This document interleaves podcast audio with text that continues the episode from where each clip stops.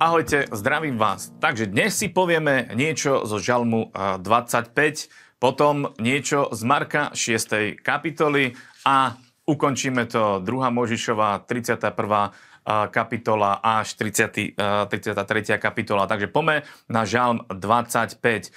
Aby sme si dobre naštartovali náš deň, aby sme mali úspešný deň, je dobré opäť zaoberať sa Božím slovom a v V štvrtom verši je napísané: Daj mi znať, o Hospodine, svoje cesty, vyuč ma svojim steskám. Daj, aby som chodil v Tvojej pravde a vyuč ma, lebo Ty si Boh môjho spasenia. Na Teba očakávam každý deň. Moja otázka pre vás je, očakávate na Boha každý deň? Pretože ak očakávame na Boha každý deň, tak je napísané, že Boh nám vytvorí cestu.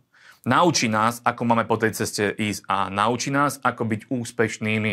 Takže hneď za rána očakávajme na Hospodina. Očakávajme, že Boh bude aj dnes s nami. Choďme vo viere. Buďme ľudia, ktorí sú veriaci. Marek šiesta kapitola. Tam je opäť ďalšie zázraky, ktoré Ježiš robil, a síce nasýtenie zástupov. Ježiš rozmnožuje, rozmnožuje jedlo, dejú sa úžasné veci, ale ja by som chcel vyzvihnúť jednu vec, ktorá ma úplne, úplne oslovila v týchto kapitolách, a to je štyridsiaty šiesty verš, kde je napísané: A rozlúčiac sa s nimi, keď nasýtil zástup, odišiel na vrch modliť sa.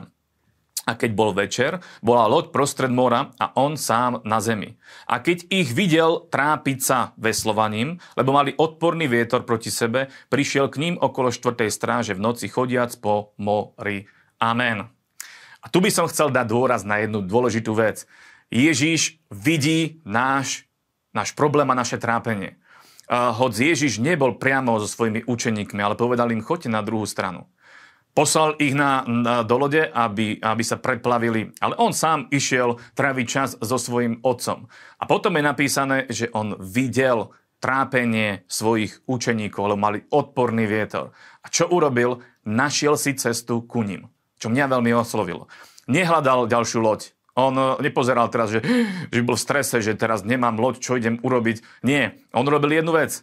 On si našiel spôsob, ako sa dostal ku svojim učeníkom.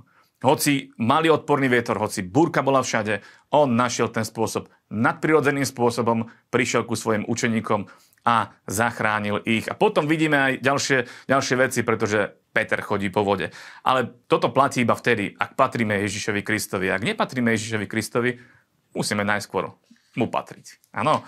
A ideme na ďalšiu pasáž, druhá Mojžišova tridsaťjeden až tridsaťtri. Tu by som chcel vyzdvihnúť pár veršov, ktoré sú hneď na začiatku, kde je napísané: A Hospodin hovoril Mojžišovi, hneď prvý verš, a riekol: Víc menom som povolal Beceálela, syna Úriho, syna Húrovho, z pokolenia Júdovho. A naplnil som ho duchom Božím, múdrosťou, rozumnosťou a umením, a to vo všelijakom diele. Amen. Pre mňa toto bolo úplným pozbudením, pretože Boh pozná moje meno. On vie, kto som. On vie, odkiaľ prichádzam. On vie, akí, sú, akí boli moji rodičia, akí boli moji predkovia. Aj napriek tomu si ma vybral po mene a takto isto to urobil aj vo vašom živote. Aj vás pozná po mene, aj o vás vie všetko, a preto netreba sa strachovať, netreba sa báť. Boh nás naplní múdrosťou, Boh nás naplní schopnosťami na to, aby sme vedeli vykonať úžasné, fantastické veci. Vie, čo je v nás.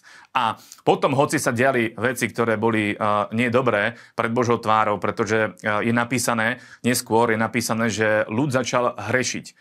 Postavili si tela, začali uctievať cudzích bohov, ale Beceáel to bol človek, ktorý sa ku, ku ním nepridal. Lebo potom sa o ňom píše ešte v ďalších kapitolách, čo si môžete, poti- môžete prečítať aj a, trochu neskôr. Ale jedno vedzme, že Boh o nás vie, prevedie nás. A, ale dôležité je, aby sme sa nepridali ku tým, ktorí hrešia. Aby sme nespojili svoj život s hriechom, ale práve naopak. Aby sme spojili svoj život s Bohom a aby Duch Boží, ktorý prebýva v nás, aby nás viedol On, aby sme, sa, uh, konali, aby sme konali veci podľa Jeho vedenia. Takže toľko. Buďte požehnaní. Ideme ďalej.